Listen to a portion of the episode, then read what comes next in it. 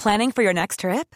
Elevate your travel style with Quince. Quince has all the jet setting essentials you'll want for your next getaway, like European linen, premium luggage options, buttery soft Italian leather bags, and so much more. And is all priced at 50 to 80% less than similar brands. Plus, Quince only works with factories that use safe and ethical manufacturing practices. Pack your bags with high-quality essentials you'll be wearing for vacations to come with Quince. Go to quince.com slash pack for free shipping and 365-day returns. Hold up. What was that? Boring. No flavor. That was as bad as those leftovers you ate all week. Kiki Palmer here, and it's time to say hello to something fresh and guilt-free. Hello Fresh. Jazz up dinner with pecan-crusted chicken or garlic butter shrimp scampi. Now that's music to my mouth. Hello Fresh. Let's get this dinner party started. Discover all the delicious possibilities at hellofresh.com. Millions of people have lost weight with personalized plans from Noom, like Evan, who can't stand salads and still lost 50 pounds. Salads, generally, for most people, are the easy button, right? For me, that wasn't an option. I never really was a salad guy. That's just not who I am. But Noom worked for me. Get your personalized plan today at Noom.com. Real Noom user compensated to provide their story. In four weeks, the typical Noom user can expect to lose one to two pounds per week. Individual results may vary.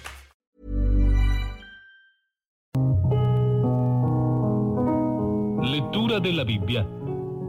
Ciclo di conferenze sui libri Deuteronomio e Levitico, tenute al Centro Culturale San Fedele di Milano nei mesi novembre e dicembre 1987, da Don Gianfranco Ravasi, docente di Sacra Scrittura alla Facoltà Teologica dell'Italia Settentrionale.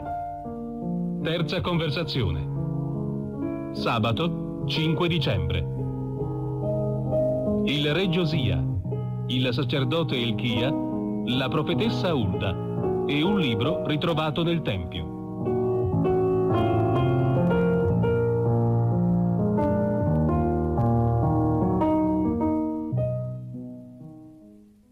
Come è stato annunciato, allora iniziamo la lettura del Deuteronomio, un libro che stranamente non è entrato tanto facilmente nell'interno delle letture bibliche normali e questo ci fa sempre di più comprendere un dato che dobbiamo quasi sempre registrare, ora lo registriamo sempre di meno.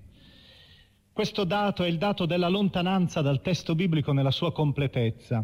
Nel 1948 Paul Claudel, famoso scrittore, poeta francese cattolico, in un articolo pubblicato su una rivista francese, La Vie Intellectuelle, aveva scritto una frase particolarmente mordace ma pertinente, ora per fortuna sempre meno pertinente. Il rispetto dei cattolici per la Sacra Scrittura è senza limiti. Esso si manifesta soprattutto con lo starne lontano. Ecco, il Deuteronomio ha vissuto un po' questa triste sorte di non essere stato molto perlustrato, seguito, letto con amore. Ed è un peccato perché si tratta di un testo veramente affascinante. E io questa sera nella presentazione che ne farò vorrei presentare, proprio vorrei mostrare alcuni di questi equivoci, alcuni degli enigmi anche di questo libro che l'hanno reso un libro quasi da frontiera, quasi da periferia, non certo all'altezza grandi, dei grandi testi profetici o dei grandi testi sapienziali. Allora questa sera proprio inizieremo una serie di elementi che riguardano proprio gli equivoci, gli enigmi anche di questo libro, i suoi segreti che si possono sciogliere. Una volta sciolti rendono questo libro un libro affascinante, un libro anche immediato, che non richiede per esempio tutta una serie di premesse, una serie di considerazioni preliminari, di introduzioni, di strumentazioni, di attrezzature diverse per poterlo studiare. Primo, Primo enigma, primo equivoco, il nome. Il nome noi l'abbiamo chiamato, lo si è chiamato Deuteronomio. Questa espressione è un'espressione decisamente infelice perché chi sa un po' di greco subito sente che questa parola in traduzione significa semplicemente seconda legge. Se noiosa era già apparentemente, noi abbiamo cercato di renderla un po' più affascinante, però noiosa per noi occidentali e forse per noi cristiani è la prima legge, poniamo, non so, tutti i capitoli rituali, sacrali e legislativi dell'Esodo, tutte le norme del Levitico, se sono noiosi quelli, la seconda legge sarà perlomeno altrettanto noiosa, altrettanto ostica. Ecco, questa definizione greca, data dalla Bibbia greca dei 70, è una definizione in realtà molto imperfetta e incompleta e tra l'altro si lega ad un particolare che è semplicemente marginale, assolutamente marginale. Vi faccio vedere da dove è stata desunta questa definizione di Deuteronomio, non seconda legge rispetto al Levitico, ma, e lo vediamo ora, subito, nel capitolo diciassettesimo, dal versetto 18 in avanti fino al versetto 20, noi abbiamo una norma che riguarda il re, una delle grandi istituzioni di Israele. E in questa norma si dice, quando si insedierà sul trono regale, il re scriverà per suo uso in un libro una copia di questa legge, secondo l'esemplare dei sacerdoti leviti. La terrà presso di sé e la leggerà tutti i giorni della sua vita per imparare a temere il Signore suo Dio, a osservare tutte le parole di questa legge e tutti questi statuti, perché il suo cuore non si insuperbisca verso i suoi fratelli ed egli non si allontani da questi comandi, né a destra né a sinistra, e prolunghi così i giorni del suo regno, lui e i suoi figli in mezzo a Israele. Come vedete anche una bella indicazione, il re non è arbitro supremo, in Israele non sarà mai dittatore assoluto, sovrano assoluto come veniva nelle monarchie orientali, egli è un luogotenente, è un principe, il vero re, il vero melech è Dio. Ed allora egli dovrà avere una copia in greco deuteronomon, dovrà avere presso di sé un, un accusativo deuteronomon, una seconda legge, una copia della legge sulla quale regolare la sua vita. Vedete che perciò la terminologia usata dalla, dalla, traduzione dei 70 è desunta da un aspetto particolare del libro. E allora diciamo, quale nome dobbiamo scegliere come nome ideale per definire questo libro? Dato che Deuteronomio, abbiamo visto, è un equivoco fondamentalmente. E io penso che dobbiamo scegliere il nome con cui gli ebrei lo chiamano. Gli ebrei, come sapete, per il Pentateuco usano le prime parole di tutti i libri le prime parole con cui cominciano. E qui le prime parole sono proprio adatte, perché il libro comincia, queste sono le parole, Devarim, le parole. Questo libro è infatti una collezione di omelie, se volete, di meditazioni, di prediche, di riflessioni sul libro della legge. Un grande studioso tedesco, Gerhard von Rad, ha definito il libro del Deuteronomio con una bella espressione, sintetica, essenziale come sanno fare i tedeschi. È legge predicata. E voi capite che quando si predica si deve mettere il colore, si deve mettere il calore, si deve striare il testo anche con dei sentimenti, con delle emozioni. Ritroviamo allora questo nome che definisce anche la qualità del libro. Il libro sono, è costituito da una serie di parole, cioè da una serie di omelie, da una serie di appelli. Secondo, andiamo a cercare un altro enigma, un altro segreto di questo libro. Questo libro certamente è messo in bocca nella sostanza a Mosè, però noi sappiamo che studiando il testo, attraverso una serie di varie ricerche che si possono fare, si scopre che il libro ha avuto una storia, ha avuto un'origine, un'origine diversa, molto più recente. E questa origine gli studiosi si sforzano di trovarla in un racconto che ora noi leggeremo e che ha dato il titolo alla conferenza di questa sera, un titolo con dei nomi che a prima vista sembrano un po' strani. Perché andare a pescare questa profetessa Hulda, poniamo? Ecco, per poter spiegare allora l'origine, risaliamo al secondo libro dei re, al capitolo ventiduesimo, nei versetti 8-20. In Israele già, si è consumata già una tragedia. Il regno fratello del nord è stato cancellato E questo sarà importante per il Deuteronomio, forse. Il regno fratello del nord, voi sapete, era quello che aveva per capitale Samaria. Nel 721 arriva Sargon II con le sue armate assire.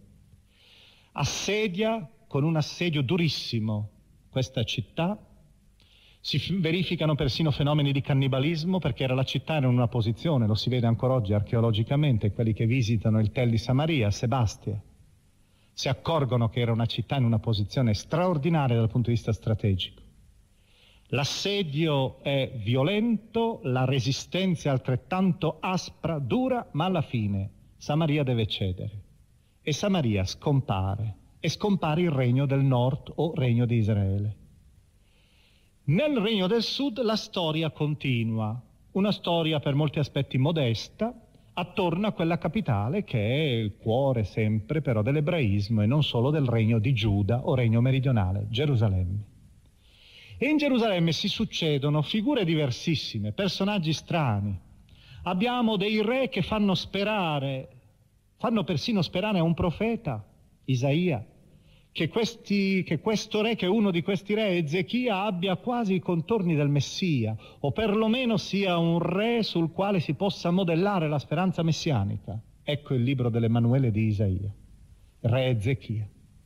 Ma subito dopo Ezechia, per esempio, c'è un re che la Bibbia definisce famigerato, il quale tra l'altro regna un arco di tempo lunghissimo si continua in un'altalena di paure e di speranze, finché appare all'orizzonte un re che la Bibbia descrive con estrema simpatia, con estremo calore, Giosia. È il re, non dimentichiamolo, sotto il quale riceve la sua vocazione nel 622 il profeta Geremia. E questo re, Giosia, ha una fine che ora non descriviamo perché ci coinvolgerebbe in una questione di storia e di politica molto complessa dell'Antico Oriente, ha una fine drammatica. Viene liquidato in battaglia a Megiddo, la città del sangue, viene liquidato dal faraone Necao, faraone egiziano, che sta andando a portare aiuto alla ormai crollante, vacillante monarchia assira la quale sta cedendo sotto i colpi della nuova potenza emergente che è Babilonia. L'aiuto dell'Egitto a un tradizionale nemico è evidente in quel caso, è meglio che siano due nel polo orientale della mezzaluna fertile a spartirsi il potere, non uno solo.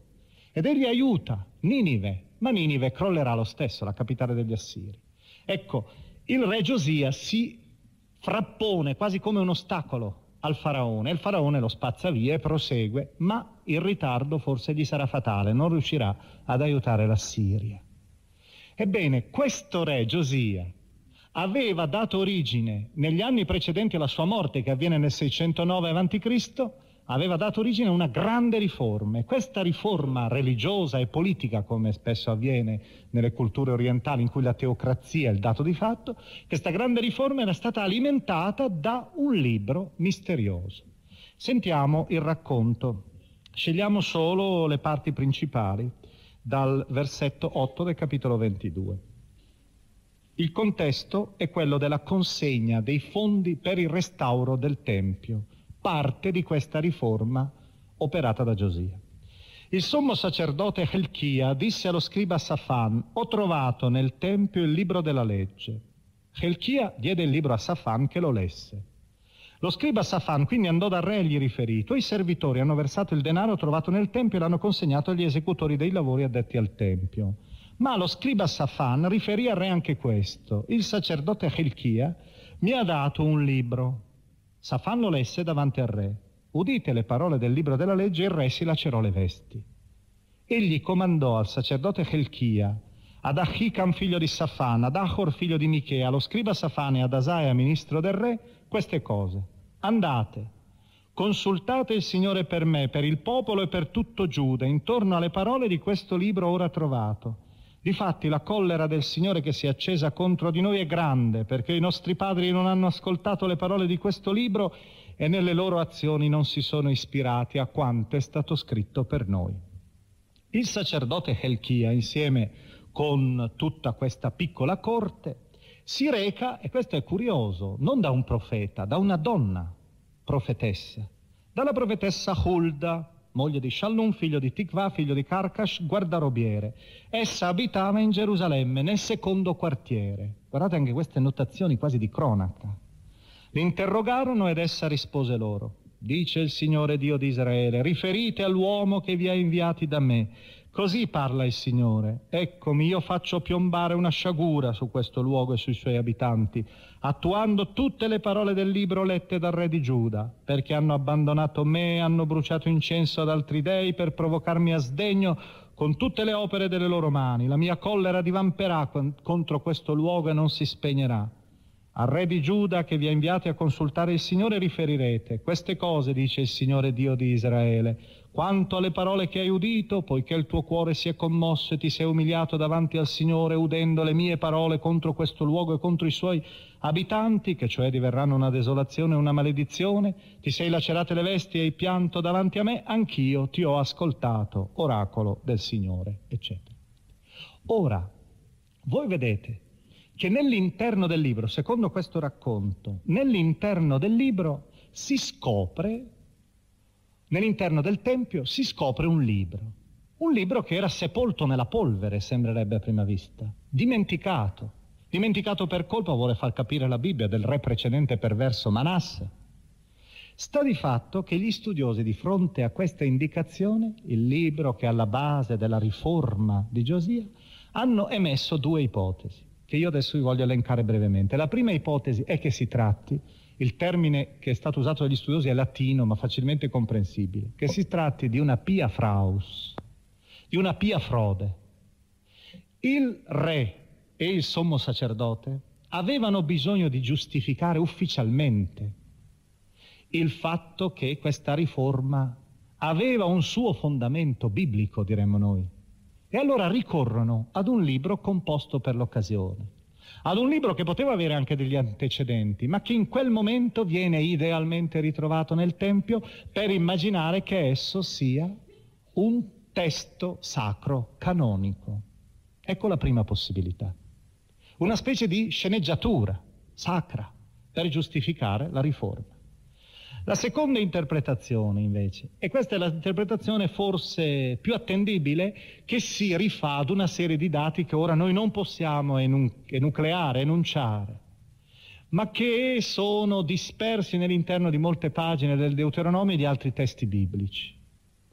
Noi sappiamo probabilmente che il Deuteronomio, lo spirito del Deuteronomio, il messaggio del Deuteronomio era fiorito nel regno fratello di Giuda, il regno del nord, quello di Samaria era fiorito nell'interno delle campagne, dove i leviti delle campagne, quelli dei santuari locali, si opponevano alla politica religiosa dei sovrani di Israele, una politica tendenzialmente filo-idolatrica, filo-baalica, cioè legata ai culti della fertilità, il dio di Israele era rappresentato con delle immagini proprie del dio Baal, poniamo, della Fenicia, Ricordiamo che a un certo momento c'era stato un famoso re del nord, Acab, che aveva sposato Jezabele, una principessa fenicia. E questa donna in realtà aveva preso in mano lei le redini del potere, anche perché era quella che portava i soldi, era quella che portava il benessere allo Stato. Quindi questi leviti delle campagne, questi sacerdoti delle campagne, avevano tenuto viva la fiaccola di un iavismo puro, un iavismo che era quello del regno antico di Davide crollato nel 721 Samaria, anch'essi, il regno ormai demolito, si mettono in fuga. E dove si rifugiano? Quelli che sono deportati altrove in Assiria scompaiono dalla scena. Quei pochi che restano sono ancora oggi i samaritani. Samaritani, popolazione mista, con un filo di ebraismo antico e con delle immissioni di altro genere, assire, che sono però, hanno continuato a vivere fino ai nostri giorni. Un altro gruppo probabilmente si è trasferito a Gerusalemme. E a Gerusalemme costoro, questi antichi cultori di questa spiritualità, hanno finalmente il terreno per realizzare la loro spiritualità. E lentamente questa spiritualità loro si codifica, solo che essi non possono essere riconosciuti come leviti a Gerusalemme. Perciò diventano laici, i loro discepoli sono laici. E a un certo momento noi vediamo fiorire una scuola laica, teologica, che è molto più affascinante di quella predicata, annunciata nell'interno delle strutture ecclesiali, diremmo noi, nell'interno delle strutture sacerdotali. Il Deuteronomio allora nasce proprio attraverso questa esperienza lontana che si cristallizza in Gerusalemme e che diventa la guida poi per la riforma di Giosia. Ed eccoci allora ad un dato che noi possiamo usare quasi come controprova. Io ho detto che sotto il re Giosia all'orizzonte sale la grandissima figura profetica di Geremia. Ebbene, se voi provate a vedere nel libro di Geremia, vi accorgete che esistono molte pagine, che sono chiamati tradizionalmente queste pagine i discorsi deuteronomici, ci sono molte pagine che sono redatte nello stile del Deuteronomio. Vuol dire che all'inizio Geremia si è schierato dalla parte di questo movimento spirituale, laico, ma più carico di quella spiritualità che lui, sacerdote, riceveva dai suoi confratelli. E vi voglio fare solo un esempio. La meditazione, la riflessione, la teologia della circoncisione.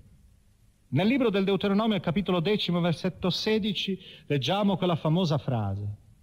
Circoncidete il vostro cuore ostinato, piuttosto che il prepuzio. Certo, il prepuzio è un segno importante, ma ha valore solo se è circoncisa la coscienza, solo se viene tagliato il cuore, viene tagliato qualcosa nelle profondità dell'uomo.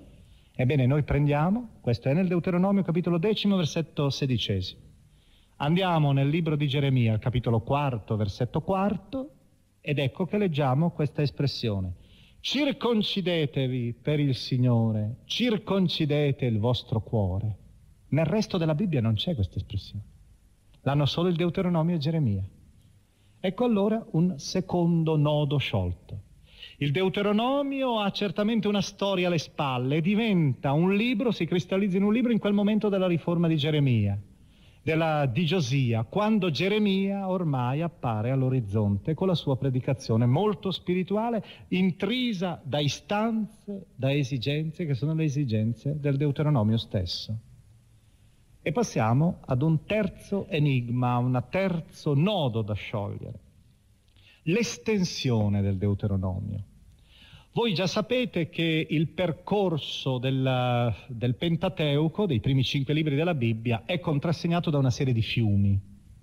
Questi sono fiumi letterari, fiumi storici. Gli studiosi ogni tanto dicono, ma esistono poi questi fiumi?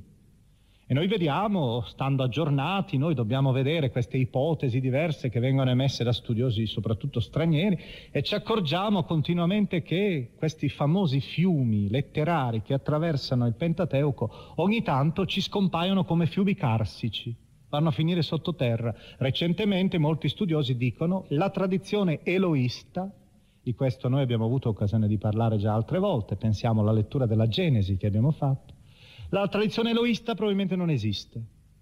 Esistono delle piccole tradizioni diverse, forse locali. Noi sappiamo che i fiumi principali sono tre.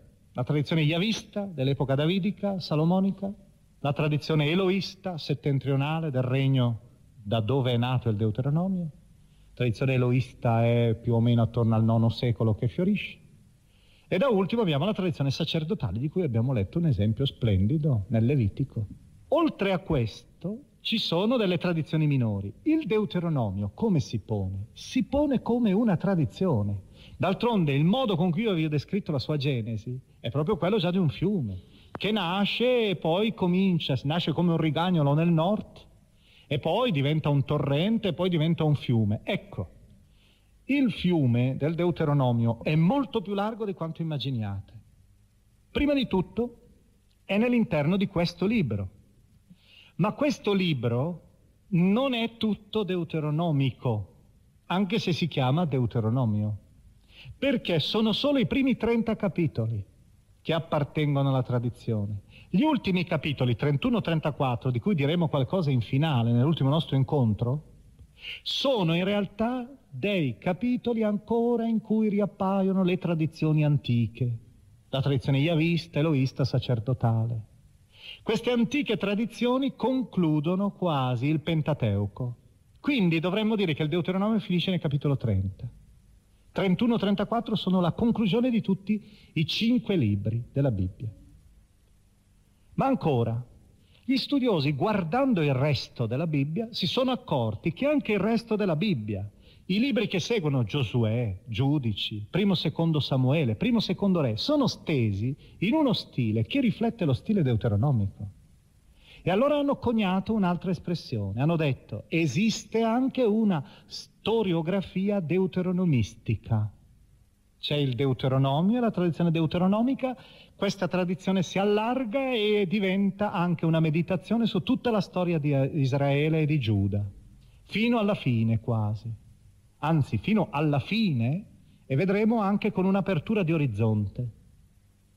Questa linea narrativa storica è di questi libri. Questi libri perciò appartengono sempre a quella scuola, anche se il loro scopo è di presentare una specie di quadro storico, non più di offrire una serie di leggi, di norme, di parole, come nel caso del Deuteronomio.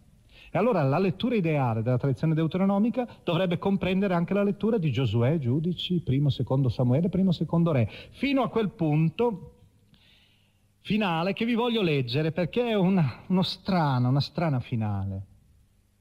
E la tradizione deuteronomica è continuata, è continuata anche quando è crollata Gerusalemme, noi lo vediamo nel 586, è andata anch'essa in esilio, però non sappiamo più che fine abbia fatto. La tradizione sacerdotale forse ha preso il posto in quel momento, per cui il Levitico è posteriore evidentemente al Deuteronomio. Io vorrei leggervi la finale di tutta la tradizione, comprese le pagine storiche, e per trovare proprio in questa finale un segno del Deuteronomio, dello spirito del Deuteronomio. Voi sapete che nel 586 a.C. Gerusalemme è rasa al suolo dai babilonesi. Comincia l'esilio di Babilonia. E nell'esilio di Babilonia è portato, accecato l'ultimo re, Sedecia. E poi sappiamo che già precedentemente era stato deportato un altro sovrano, Joachim, precedente, che era stato deposto da Nabucodonosor. Era stato portato in esilio anch'egli. Era là a Babilonia. Sono dei re prigionieri, sono dei re infelici, segno dell'infelicità totale di una nazione schiava. E il libro del Deuteronomio descrive tutto, fino all'ultimo momento, fino a quel giorno terribile, il nono giorno del mese di Av, quando crolla la città santa e il Tempio, giorno di lutto ancora oggi per gli ebrei. E in finale scrive, siamo nel capitolo 25, versetti 27 e 30, scrive, Nell'anno 37 della deportazione di Joachim, re di Giuda, nel decimo secondo mese, il 27 del mese, Vilmerodac, re di Babilonia, Nell'anno in cui divenne re fece grazia a Joachim, re di Giuda, e lo fece uscire dalla prigione, il re precedente. Gli parlò con benevolenza, gli assegnò un seggio superiore ai seggi dei re che si trovavano con lui in Babilonia, gli fece cambiare le vesti che aveva portato nella prigione. E da quel momento Joachim mangiò sempre dalla tavola del re per tutto il resto della sua vita. Il suo vitto quotidiano gli fu assicurato sempre dal re di Babilonia finché visse. E questa meditazione sulla storia, non si tratta di storiografia rigorosa, ma di meditazione sulla storia, finisce con questa notizia, apparentemente strana, ma se vedete è uno squarcio. L'ultima riga della tradizione deuteronomica, deuteronomistica, l'ultima riga di questa storia dell'antico Israele che essi scrivono è I'm Sandra, and I'm just the professional your small business was looking for. But you didn't hire me because you didn't use LinkedIn jobs. LinkedIn has professionals you can't find anywhere else, including those who aren't actively looking for a new job but might be open to the perfect role, like me. In a given month, over 70% of LinkedIn users don't visit other leading job sites. So if you're not looking on LinkedIn, you'll miss out on great candidates like Sandra. Start hiring professionals like a professional. Post your free job on linkedin.com slash achieve today.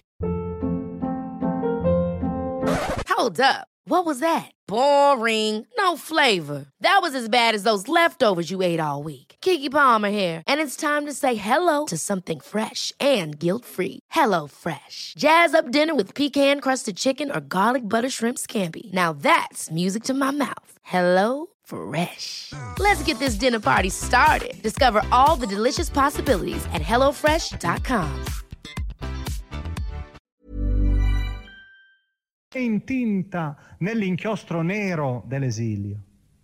Però voi vedete che alla fine l'autore ha lasciato cadere una stilla di speranza. Dice, il nostro re precedente, l'ultimo pienamente legittimo, Joachim, portato in esilio già prima, deportato già prima del crollo di Gerusalemme, finalmente viene graziato. E anche lui è tra i re, è seduto a mensa, è trattato con onore, configurando già il destino futuro del popolo ebraico quando arriverà all'orizzonte Ciro e li libererà. Questo è quindi il terzo nodo che abbiamo sciolto. Il libro, la tradizione del Deuteronomio va oltre il libro e passa attraverso questi altri libri, per cui il Deuteronomio ha una presenza consistente, corposa. È per questo motivo che qualche volta trovate tra gli studiosi la tentazione di non parlare di Pentateuco. Uno studioso tedesco, Martin Nott, parla di Tetrateuco. Prende solo i primi quattro libri, il Deuteronomio lo lascia da solo. E c'è la tentazione di qualche altro studioso, come von Rath, tedesco, di prendere e di parlare di Esateuco, cioè di sei libri, non, non solo di cinque, prendendo anche Giosuè, mettendolo cioè nella scia del Deuteronomio e vedremo anche per quale ragione, perché il Deuteronomio canta la terra di Palestina, che è il grande scenario sul quale si svolgerà tutta la storia successiva. Ecco, questa tendenza degli studiosi a tagliare il Pentateuco, facendolo diventare Tetrateuco, facendolo diventare Esateuco, è proprio legata a questo dilagare del Deuteronomio. Quarto nodo da sciogliere. Quarto enigma, quarto equivoco anche perché ci permette di gustare in maniera diversa questo libro.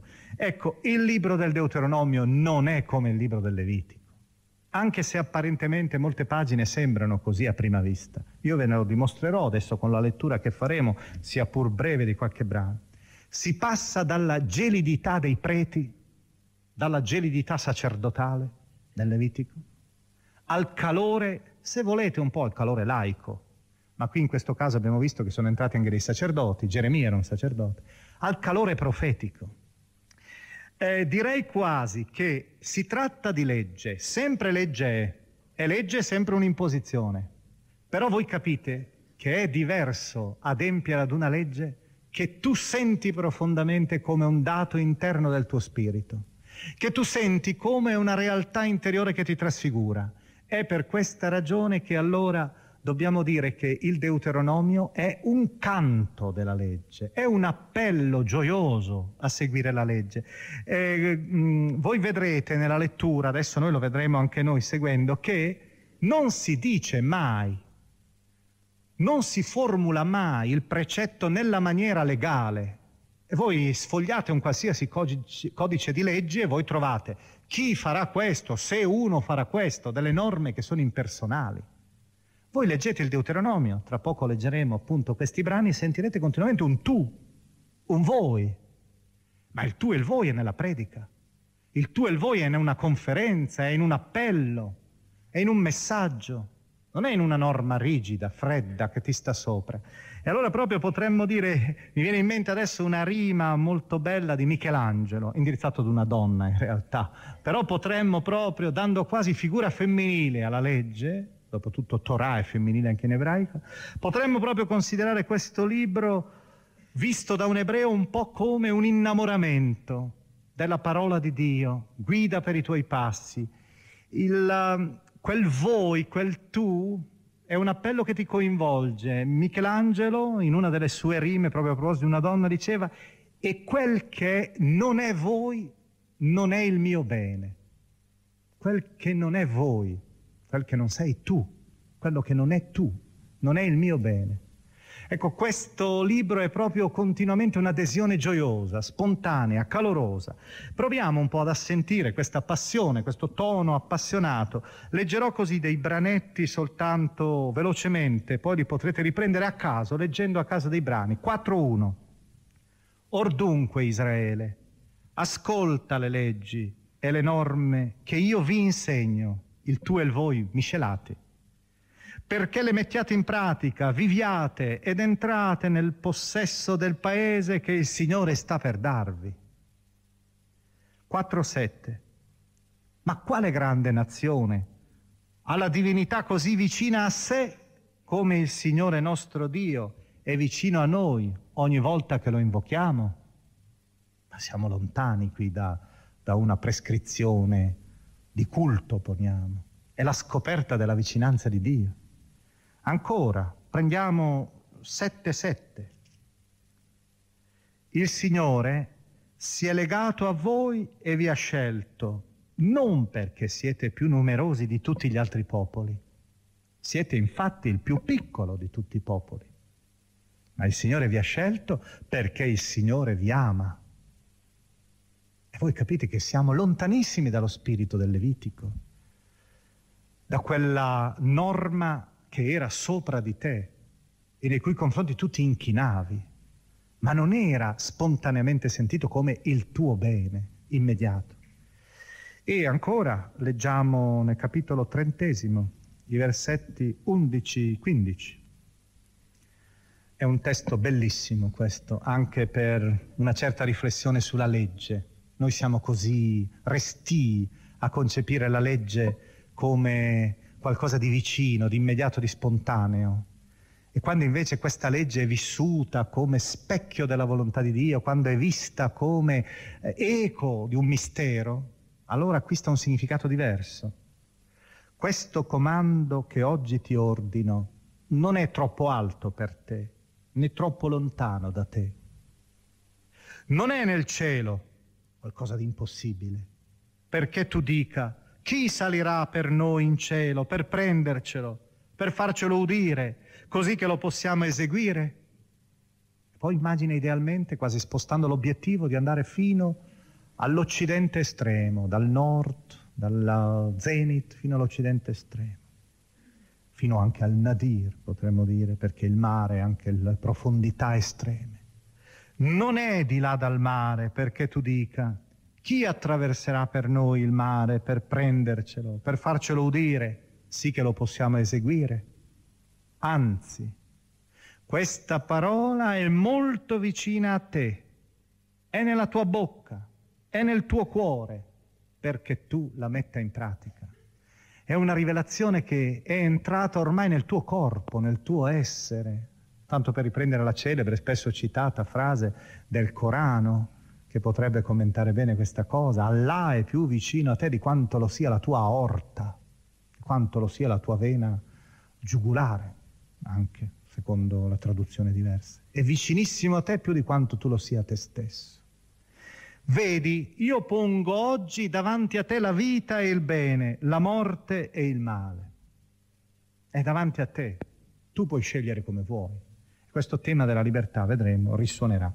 Per cui direi che la eh, sigla fondamentale, il filo continuo letterario, perché la parola, una delle parole dominanti, sarà proprio quel verbo col quale di solito si intitolano i commenti al Deuteronomio, il verbo ascolta. Shema Israel, ascolta Israele. E voi sapete che una delle preghiere più famose per l'ebraismo di oggi anche è proprio un passo del Deuteronomio che ascolteremo in finale del nostro ciclo di conferenze magari nell'originale ebraico, e, che, ed è la grande testimonianza di questo libro. Ascolta il Signore, eh, Israele, il Signore è il tuo Dio, il Signore uno. Questo appello continuo a scoprire, ad ascoltare, ad essere in tensione, ad essere aperti. Eh, guardate, un esercizio che si può fare nell'interno della lettura vostra è quella di trovare il lessico il vocabolario del Deuteronomio. Scoprirete per esempio che il Deuteronomio è continuamente intessuto dal filo d'oro dell'amore. Ripetutamente voi troverete la parola amare il Signore con tutto il cuore, con tutta la mente. Troverete questo verbo ascoltare, per esempio, gettato qua e là, seminato, quasi come una specie di spia che si accende per rinverdire l'amore e soprattutto per più di 300 volte troverete il Signore tuo Dio, il Signore nostro Dio, il Signore mio Dio. Questa, questo rapporto personale con Dio, diretto, certo non tipico di una legge, di una norma. E allora proprio vorrei dire che questo libro, questo era il quarto nodo che abbiamo sciolto, ha un suo linguaggio. E questo linguaggio, vedete, è il linguaggio proprio dell'adesione non è il linguaggio della motivazione, della giustificazione, è dell'adesione. Eh, spiegherei più o meno con una frase di un giornalista famoso francese, Frossard. Di tutte le cose umane, l'amore è la sola che non voglia spiegazioni. E continua, in una maniera per me molto illuminante per capire il Deuteronomio, che tante volte non porta spiegazioni, si deve fare con gioia. Gli amanti che si spiegano, quelli che cominciano a dire che si devono spiegare, si spiegano, sono quelli che stanno per lasciarsi. Ecco, il Deuteronomio è un po' questo amore senza spiegazioni, senza calcoli. Non è una religione economica, non è una religione del merito, è una religione dell'amore gioioso, della libertà. Sta davanti a te la via del bene e la via del male, la via della vita e la via della morte. E tu puoi fare come vuoi. È nell'interno del tuo cuore comunque che Dio ti parla. E tu puoi anche rifiutarlo. E quindi se lo scegli, lo scegli tu, non perché egli si sovrappone a te. Quinto e ultimo nodo che cerchiamo di sciogliere. Come sempre, quando si comincia la lettura di un libro, noi l'abbiamo sempre fatto questo, l'abbiamo fatto anche per il Levitico, soprattutto perché nelle prossime volte questa lettura continuerà, è necessario anche avere la struttura, lo spartito sul quale distribuire la nostra lettura o la vostra lettura personale, perché noi sempre non possiamo leggere integralmente il libro. E la struttura è ancora una volta un enigma, è una specie di strano equivoco, perché contemporaneamente vediamo correre due strutture. È come se questo scrittore o questa tradizione, quando si è cristallizzata, avesse quasi dato in mano i dati, tutti i temi, tutti gli elementi, li avesse dati a due persone diverse. La prima ha cominciato una sua composizione di tutti i materiali e ha seguito una trama. La seconda invece ha fatto per suo conto e pur conservando tutti i materiali li ha organizzati in un'altra maniera. E alla fine gli studiosi sapete che ricorrono a una espressione che è abbastanza eh, significativa, parlano di radiografia letteraria. Quando lo studioso fa passare il suo, il suo raggio, raggio di analisi, riesce a intravedere. Il testo gli rimanda dei segnali. E questi segnali sono doppi per il Deuteronomio. Vediamo il primo, la prima struttura che voi potrete seguire in questo spartito. Le tre omelie di Mosè. Mosè fa tre discorsi in questo libro. Proviamo il primo. Comincia così, 1-1. Queste sono le parole Devarim, il titolo, che Mosè rivolse a tutto Israele oltre il Giordano nel deserto. Tra l'altro, tra parentesi, ricordiamo l'importanza del deserto e di questo sfondo e soprattutto di questo Giordano, che tra poco comincerà a balenare davanti agli occhi dell'ebreo, di Israele che viene dall'Egitto e che apparirà poi in finale di libro e sul quale anche noi ci fermeremo. C'è un orizzonte anche concreto, non si tratta quindi solo di una collezione di leggi, c'è anche una cornice. Per esempio, non so adesso mi viene in mente così, nel capitolo terzo, se non erro al versetto 11, c'è una notazione curiosissima. Si parla di un letto letto di ferro lungo 9 cubiti della misura dell'uomo. Questo letto di ferro riguarda un certo re Og, re di Basan, che era stato uno dei nemici di Israele durante il cammino di Israele nel deserto prima dell'accesso alla terra. Cosa vuol dire mettere quel letto di ferro in cui giace sepolto questo re nemico, che ancora oggi è visibile, dicono, 9 cubiti umani di, di misura? È in riferimento a un dolmen, uno dei dolmen che si vedono tra l'altro in Transgiordania, fatto con materiali, con pietre che sono di basalto, per cui dà l'idea di qualcosa di ferrigno, e che l'autore ricorda quasi come una specie di segno, uno dei tanti segni della nostra storia passata, delle nostre glorie, delle nostre paure. Quindi si tratta di una predica, di una legge, di un'omelia che è anche piena di riferimenti interessanti, gustosi, quotidiani, ricordati dall'antica storia, forse dimenticati anche dagli ebrei, e riacquistati, soprattutto quello sfondo lontano del Sinai, ormai abbandonato, e in maniera particolare il grande, fondamentale elemento, decisivo elemento del deserto, oltre il Giordano, alle soglie della terra. Continua, Mosè cominciò a spiegare questa legge. Se poi noi andiamo a cercare in 440, noi vediamo questa conclusione. Osserva le sue leggi e i suoi comandi che oggi ti dà, perché sia felice tu e i tuoi figli dopo di te, e perché tu resti a lungo nel paese che il Signore tuo Dio ti darà per sempre. Finisce il primo discorso. In 444, da 444 in avanti, abbiamo il secondo discorso, monumentale. È un discorso immenso, che è costituito da un codice, un codice intero, il codice deuteronomico. Tutte le leggi sono messe in bocca a Mosè al centro del libro. Questo discorso prosegue e va in avanti fino al capitolo 28 e finisce con le benedizioni e le maledizioni. Benedizione per chi osserverà questa legge e maledizioni per chi la rifiuterà. Tutto il cuore del libro è una lunga predica, la seconda, che va dal capitolo quarto, come abbiamo visto, versetto 44, fino a tutto il 28. In 29.1 leggiamo invece, Mosè convocò Israele e disse loro, terza omelia, breve l'ultima, breve come la prima. Voi avete visto quanto il Signore ha fatto per, eh, sotto i vostri occhi, eccetera. E questa predica finisce, va a finire in 30, 19, 20. E questo voglio leggerlo perché è proprio la finale di tutto il Deuteronomio. È la finale ideale eh, di tutto il libro ed è l'ultima omelia. La terza, la più breve, la più carica di emozioni forse. Io ti ho posto davanti la vita e la morte. Ancora il tema della libertà, come vedete. La benedizione e la maledizione Scegli dunque la vita, questo appello appassionato. Scegli dunque la vita perché viva tu e la tua discendenza, amando il Signore tuo Dio, obbedendo alla sua voce, tenendoti unito a Lui. In ebraico è bellissimo perché è il verbo dell'adesione, quasi dell'incollarsi a Dio, aderire pienamente, poiché è Lui la tua vita, è Lui la tua longevità, per poter così abitare sulla terra, ecco la soglia ormai della libertà che sta per profilarsi all'orizzonte lì davanti, perché per poter così abitare sulla terra che il Signore ha giurato di dare ai tuoi padri, Abramo, Isacco e Giacobbe.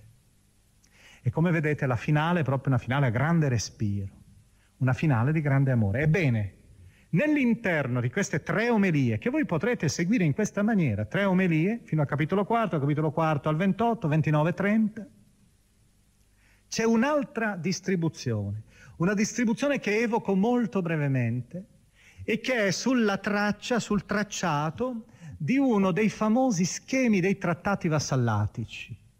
Nell'antico Oriente, il mondo ittita prima di tutto, ma anche si è scoperto adesso il mondo di Ebla, per esempio, la grande città della Siria recentemente scoperta da, dal, dal mondo archeologico italiano, da un gruppo di archeologi di Roma.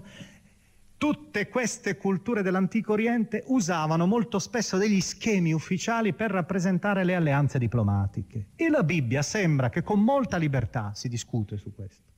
Molti sono contrari a questa interpretazione, però forse, almeno come eco, la Bibbia ha anche organizzato il suo rapporto con Dio, l'alleanza appunto, sotto lo schema di queste tavolette.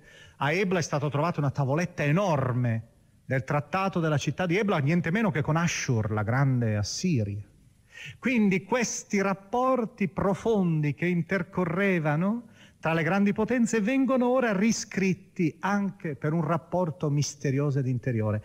E allora questi schemi comprendevano per esempio questi elementi. Primo, si cominciava sempre con un prologo storico, cioè si ricordava tutto ciò che il gran re aveva fatto per te prima. Ed ecco allora che noi abbiamo nell'interno dei primi undici capitoli proprio un grande prologo storico. Si continua ad evocare l'esodo, il deserto, tutti i doni misteriosi di Dio, il Sinai, la sua parola, tutto ciò che egli ti ha fatto, come nelle norme protocollari dei trattati orientali vassallatici.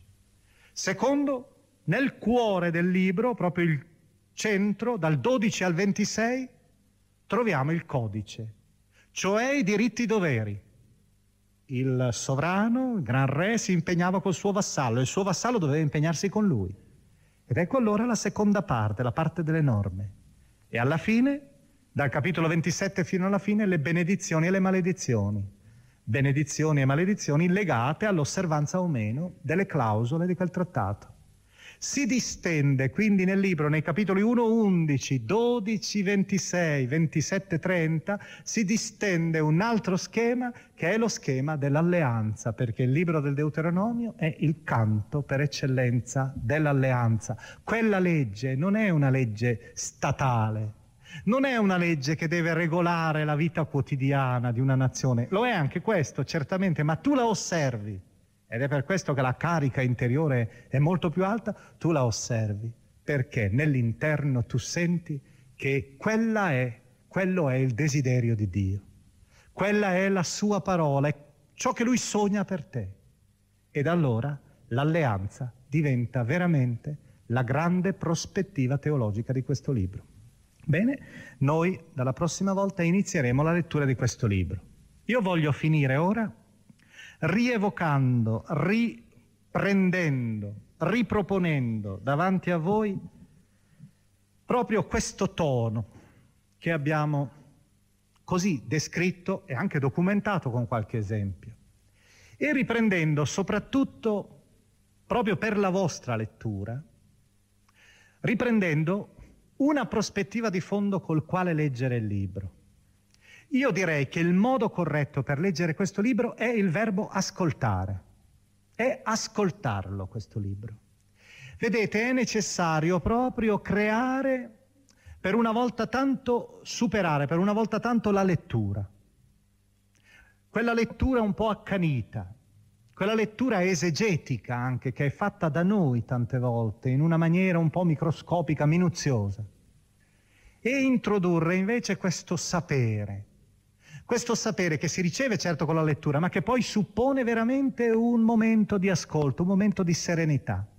E io voglio descrivervi questo metodo, ve lo descrivo con un bel racconto, breve, un racconto che è tratto dal mondo orientale, appunto, ma del Medio Oriente recente, più recente, dalla tradizione mistica islamica. Il modo con cui si deve anche leggere i libri sacri, i testi sacri. Ed è anche un racconto che colpisce in maniera particolare me, come sentirete. È un atto d'accusa per buona parte contro di me. Lo sarà anche un po' contro di voi, io spero, in modo da non essere solo isolato in questo indice puntato, ma sentirete.